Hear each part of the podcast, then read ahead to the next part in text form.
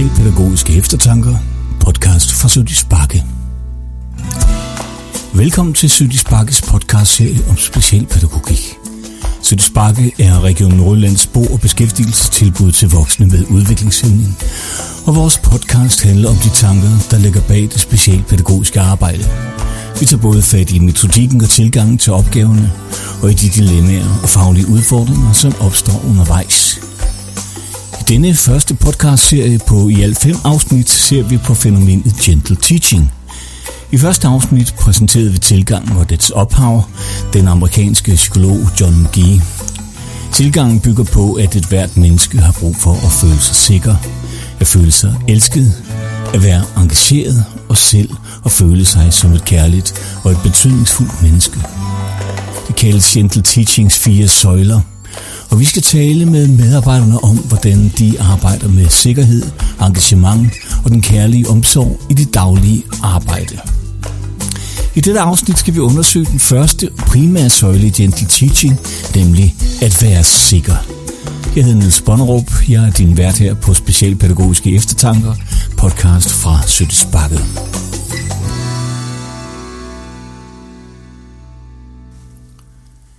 Der er ikke meget litteratur om gentle teaching, men øh, John McGee har skrevet en lille pjece om tilgang, som Sødisbakke har oversat og udgivet på dansk.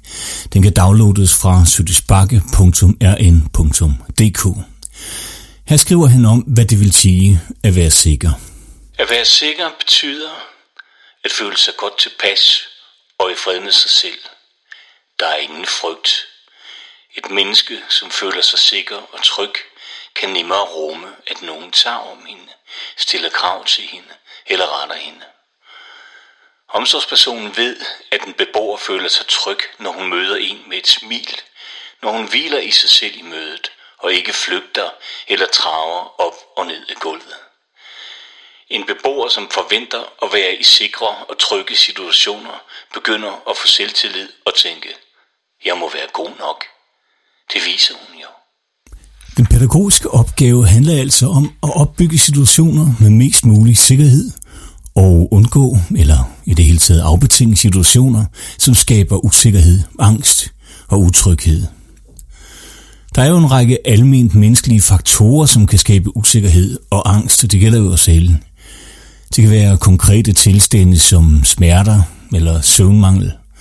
Men det kan også være tilstande, som kan være svære at opdage udefra.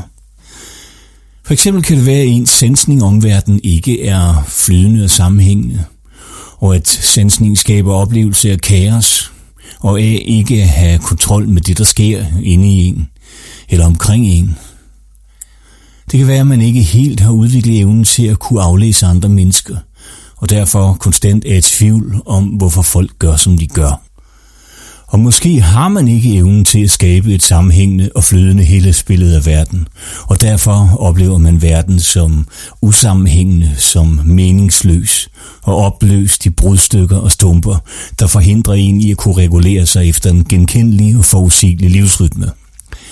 Så som hovedoverskrift siger Gentle Teaching-pædagogikken, du skal lære, at du kan være sikker, når du er sammen med mig. Men nedenunder den overskrift kan man også indlæse en opsang til fagligheden og fagpersonen, som siger, at du må systematisk og løbende forholde dig undersøgende til, hvad der kan skabe usikkerhed, kaos og angst i den andens verden, sådan at du kan imødegå den. Og i særdeleshed skal du interessere dig for, hvordan du med din egen adfærd kan risikere at accelerere oplevelser og angst og usikkerhed hos den anden, hvis du ikke er opmærksom på, hvordan du agerer, når du er sammen med ham. I marts 2018 afholdt Sødis Bakke en mikrokonference om gentle teaching. Øh, på denne konference så skiftedes medarbejderne til at diskutere, hvordan man arbejder med de fire søjler i gentle teaching. Og i det følgende kan du høre en diskussion mellem tre medarbejdere på Sølis Bakke, som diskuterer, hvordan at man kan arbejde med sikkerhed i det daglige pædagogiske arbejde i forhold til en fiktiv case. Manden i casen hedder Brian. Han er 48, og han har moderat udviklingshæmning. Udviklingshæmningen er formentlig delvis miljøbetinget, i det han i de første seks år sit liv er vokset op i isolation i et alkoholiseret hjem på landet, hvor familien har levet under de lokale myndigheders radar. Da myndighederne blev opmærksomme på Brian, da han var 6 år, kunne de konstatere, at han må have været spadet inde øh, i et værelse eller i et afluk af haven i stort set det meste af sit liv. Forældrene blev metalundersøgt, og billedet af en ekstremt omsorgsvigtet dreng trådte frem. Som seksårig kom han i pleje hos en ressourcestærk familie. Her boede han frem til sit 22. år, hvor han blev tilbudt en lejlighed i bofællesskab med seks andre beboere i en gammel villa med en fastrummet kerne af personale og pårørende. Her trivedes han godt. Det var gode år, men de fysiske rammer blev efterhånden utidsvarende, og man besluttede at nedlægge botilbuddet. Herefter fik han en plads i et nybygget botilbud, men han faldt ikke til. I den første tid var han ude og reagerende, både mod personale og andre beboere, men efter nogle måneder trak han sig tilbage til sin lejlighed. Han holdt op med at spise og fik en depression, der opstod konflikter mellem personalet og hans plejefamilie, som mente, at han blev svigtet af systemet. Til sidst blev han tilbudt et nyt sted at bo med mere støtte og en lille fast personkreds omkring ham. Igennem sin opvækst har han udviklet sit sprog og lært at nære tillid til plejeforældrene og hans allernærmeste kontaktpersoner. Han er blevet rigtig god til de nødvendige dagligdags færdigheder som personlige hygiejne, påklædning, han kan hjælpe til omkring måltiderne. Men bliver ved med at fremstå følelsesmæssigt skadet. Han tager meget få initiativer og kan have svært ved at finde gode løsninger, når der opstår problemer. Brian har fået stillet diagnosen føtalt alkoholsyndrom og har en videre træk, som kan minde om autisme. Han har et ekstremt stort forudsigeligheds- og genkendelighedsbehov, og han reagerer med svær panikangst, når der sker nye forandringer omkring ham, og han kan blive udadreagerende i disse situationer. Nyt personale kan vælte hans dag, og især situationer omkring transport kan være meget følsomme og kræve meget forberedelse. Han bliver nemt nervøs, når de andre smalltalker omkring maden, og måltiderne i weekenden kan være hårdt arbejde for ham. Han har klart favoritter blandt personalet. Han er glad for sin kontaktperson, men også for de to nattevagter. De fortæller, at han ofte er rolig om natten og går rundt og leder efter dem. Men de oplever, at de kan give ham ro, hvis de lægger sig i sengen ved siden af ham og holder lidt om ham. Som sagt er Brian en fiktiv case, men det skal ikke forhindre mig og tre af mine kolleger fra Søttes Banke i at diskutere, hvordan man ville kunne støtte ham i at opleve mest mulig sikkerhed i det daglige pædagogiske arbejde. For selv deltager Birgit Knudsen, som arbejder for mennesker med svær udviklingshæmning i et botilbud med særlig fokus på kommunikation. Det er Lea Fagerby, som er afsnitsleder på et tilbud for domfældt udviklingshemmet, og det er Pernille Sand Jensen, der arbejder på et botilbud for mennesker med udviklingshæmning og psykiatriske problemstillinger. Jeg tænker, at Brian har været igennem et liv med rigtig mange flytninger og med mange skift. Jeg tænker, at det gør det rigtig svært at finde en tryghed ved de personer, de omsorgspersoner, der omgås en, fordi at de forsvinder igen. Og, og kunne have en tryghed, eller kunne oparbejde en, en sikkerhed og en tryghed i de personer, eller ved de personer, der er der, kan være rigtig svært, når man oplever igen og igen, de forsvinder, og de forsvinder, og de forsvinder. Jeg tænker, det er rigtig vigtigt at føre noget af det, der har givet ham tryghed i plejefamilien videre med i botilbuddet, men også relationen for ham er rigtig vigtig. Lære personalet, hvad er det, han gerne vil, og hvad er det, han har lyst til, øh, og være opsøgende på, hvad er det, han gerne vil, øh, og hvad er det, der giver ham tryghed. Ja. Øh, han er, virker som en person, der har brug for tid til at lære folk at kende, og lære folk at, eller lære, at han kan stole på dem, så han ved, hvad det er, han har med at gøre. Og måske kan det være sådan noget, der kan være gået galt. Flytning er en meget følsom proces, når man har et stort behov for forudsigelighed og genkendelighed. Og det er også det, som sikkerhed handler om. Jeg tænker, at, øh, at Brian er gået fra et meget trygt, øh, tæt miljø til et nybygget tilbud, som sikkert er meget åbent med mange nye øh, medarbejdere og mange nye beboere at forholde sig til, som det ikke er sikkert, der har været den overlevering, der gør, at de har vidst, hvilken skærmning Brian eventuelt har haft brug for, eller hvilken mulighed for at trække sig, eller, eller hvilken struktur han har haft brug for. Øh, jeg tænker, det er nogle af de steder, det i hvert fald kunne være gået galt. Ja. Når, når du så siger, Pernille, at det kræver lang tid at kan man sige, opbygge en relation, hvad, hvad, hvad kræver det af personalet i din erfaring med, med, med den målgruppe, som du har? Det er rigtig meget det der med, at vi er opsøgende, men vi også giver dem muligheden for at trække sig, når de ikke har lyst længere. At man, øh, at man er opmærksom og observerer dem. Hvornår er det, at man kan træde til og være der, øh, men samtidig at være nærværende, og når man så kan mærke, at nu er det nu, jamen så tager man sig tiden til det. Så har man ikke syv andre ting, man skal lave samtidig. Så er man der, og så er man nærværende. Der betyder det rigtig meget, at de kan mærke, at vi vil dem. Øh, og også at vi gennem fysisk berøring kan mærke vores, altså at vi er rolige, og at, at vi er der for dem. For Brian og for rigtig, rigtig mange andre med ham, så er nogle af de situationer, hvor han kan føle sig mest usikker, det kan være i skift, det kan være i øh, øh, situationer, hvor han har vanskeligt ved at forestille sig, hvad det er, der skal ske, og hvad det er, han skal i den situation. Mennesker, som har, har svært ved at skabe sammenhæng ud af det, som de umiddelbart sanser, de kan have rigtig, rigtig svært ved sådan nogle overgange. Hvordan kan man hjælpe med at give sikkerhed i de situationer? Jeg tænker jo, der er mange forskellige redskaber i det. Øh, noget af det, der er beskrevet, er jo selvfølgelig, at han har nogle tryghedspersoner, blandt andet i sin kontaktperson, som jo er et godt udgangspunkt for, at det er hende, der introducerer nyt personale. Øh, det er jo en måde at, at ligesom at, at købe sig lidt ind og sige, at hun siger god for en ny, så er der større sandsynlighed for, at han også gør det med tiden. Men ellers er der jo noget, jeg får skabt nogle tryghedsøer, eller nogle, nogle tryghedsting, han kan have med sig i de her overgange, eller som kan hjælpe de her overgange. Det kan både være steder og ophold, så det kan være noget, han har i hånden. Det kan være solbriller på, som gør, at han, han er lidt skærmet. Yeah. Der kan jo være rigtig mange måder. Det kan også være en person, der, at det kan være, at man bruger sine hænder, det kan være med berøringen.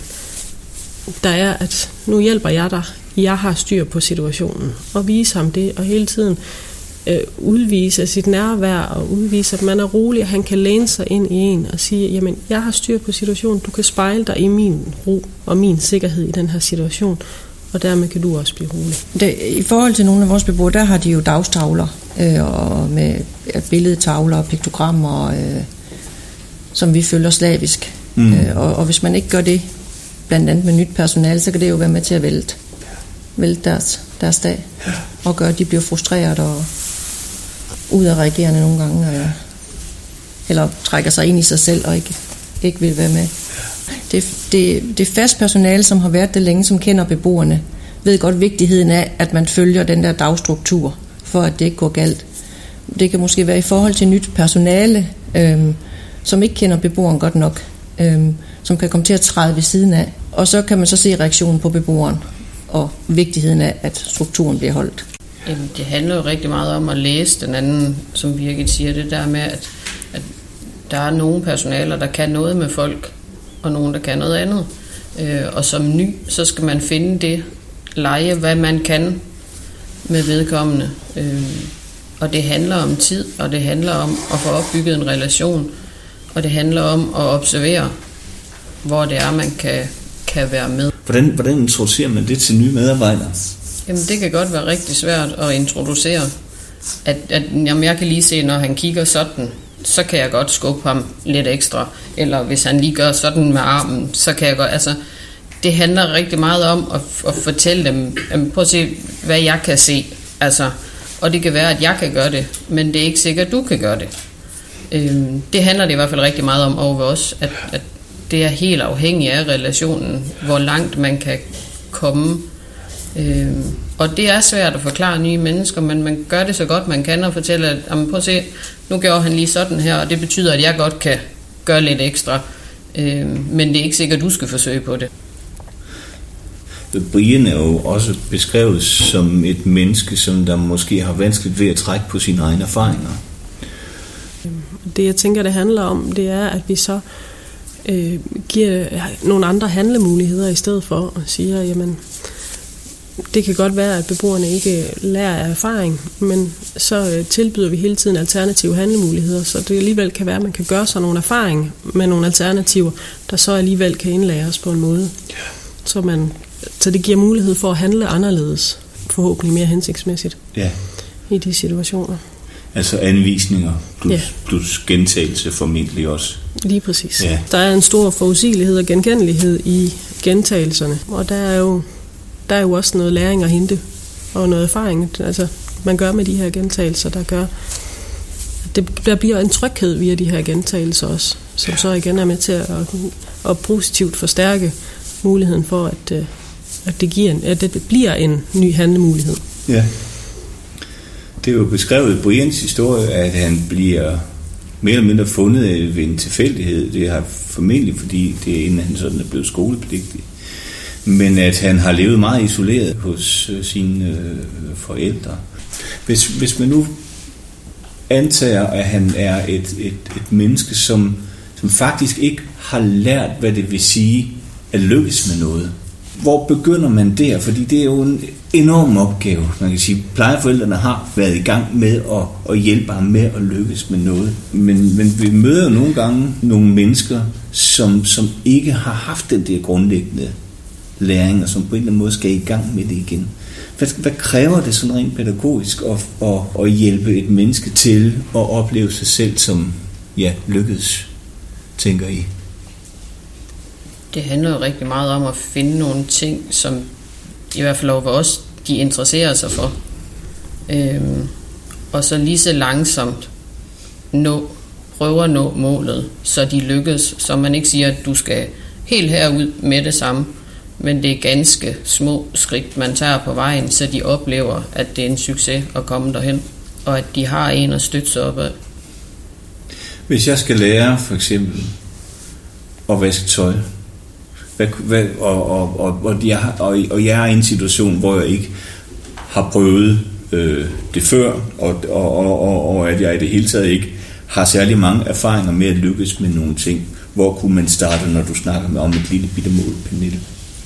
Jamen, et lille bitte mål kunne være for det første at finde ud af, hvad skal tøjet? Ja, Øh, ja. hvor skal vi overhovedet have Ja. det hen? ja. Øhm, og det der med at lille bitte skridt at kunne dele det op først. Lille bitte skridt, at det skal også ind i vaskemaskinen. Den skal også, hvordan tænder vi den så? Hvordan putter vi vaskepulver i? Altså ganske, tag den tand for tand for tand hele vejen. Øhm, så man ikke øh, tænker, at han skal, hvis der er 10 skridt hen til målet, at alle 10 skridt skal tages på én gang. At det bliver en lille proces ad gangen. Under tiden kan man som fagperson komme i den situation, at man skal tage imod et menneske, som man dybest set ikke ved noget om. Og derfor kan det også være svært at vide, hvordan man kan hjælpe ham eller hende med at føle sig tryg og sikker. Hvad stiller man op som personale i den situation? Det er jo rigtig meget observation, Ja, tænker jeg. ja. Altså, det er det i hvert fald over os, at så observerer man, og man prøver til. Og så vil man jo i- via observation hurtigt finde ud af, jamen, hvis du prøver det her til, og han reagerer sådan her, nå, så er det nok ikke lige den vej, vi skal vælge. At så må vi prøve noget andet. Øh, og jeg tænker ikke, at man skal smide ham ud i 100 forskellige ting, og for at finde ud af, hvor man skal hen af, men lige så langsomt og roligt tage den vej, han så, hvor man kan se, at det er i hvert fald en positiv reaktion fra ham. Om så vælger vi lidt mere af den sti. Ja. Øh, fordi det er jo den eneste måde, vi kan finde ud af det på, det er ved at observere dem, hvordan de reagerer på det, vi tilbyder sig. Ja. Og løbende tilpasse. Ja. Ja. Og så tænker jeg også rigtig meget, når du snakker om det der med at gøre, altså at de er på siden eller bag ved os, at det er os, der viser, hvad det er, vi gør. At det ikke er dem eller ham, vi skubber frem og siger, om du skal gøre sådan her. Men at vi viser ham på at komme med. Jeg er lige her sammen med dig, Ja. så nu skal jeg vise dig, hvad det er, vi gør. Hvis I nu skulle bære faklen videre til et, et nyt botilbud, hvordan tænker I så, hvis, hvis, hvis han skulle flytte hen? Hvordan kunne de forberede sig bedst muligt på at, at løse den her opgave? Jeg tænker, der er jo noget, der handler om selvfølgelig forberedelse i at, at videregive det kendskab og de observationer, man har, men der er jo også noget i at, at, at føre den struktur, han nu har, og det, det genkendelighed, der er i den struktur, han har, om det så er Øh, en visuel struktur, eller, eller hvad det er, at man der får bragt den videre ind i det nye, så rammerne er klar og parate til ham. Så, så han kommer videre i det samme, kan man sige, i den samme struktur, så der ikke er, er flere skift end det, der er nødvendigt. Det er ikke, der er nok skift i, at det er nye relationer, han skal danne, det er nye personale, han skal, øh, han skal lære at kende. Øh, så jeg tænker, der er rigtig meget i overleveringen den vej. Og sådan sluttede altså denne samtale om Gentle Teaching-søjlen at være sikker. I hvert fald i denne udgave af Sødte Sparkes podcast. Du hørte Birgit Knudsen, Lea Fagerby og Pernille Sand Jensen diskutere det. Og i næste afsnit skal vi undersøge Gentle Teaching-søjlen at være elsket. Du har lyttet til Specialpædagogiske Eftertanker, podcast fra Sødte Sparke, udgivet af Sødte Sparkes podcastgruppe Rasmus Johansen, Mette Kjeldskov, Lolita Rosenving, Anne Mette Støring og jeg selv, Niels Bonnerup.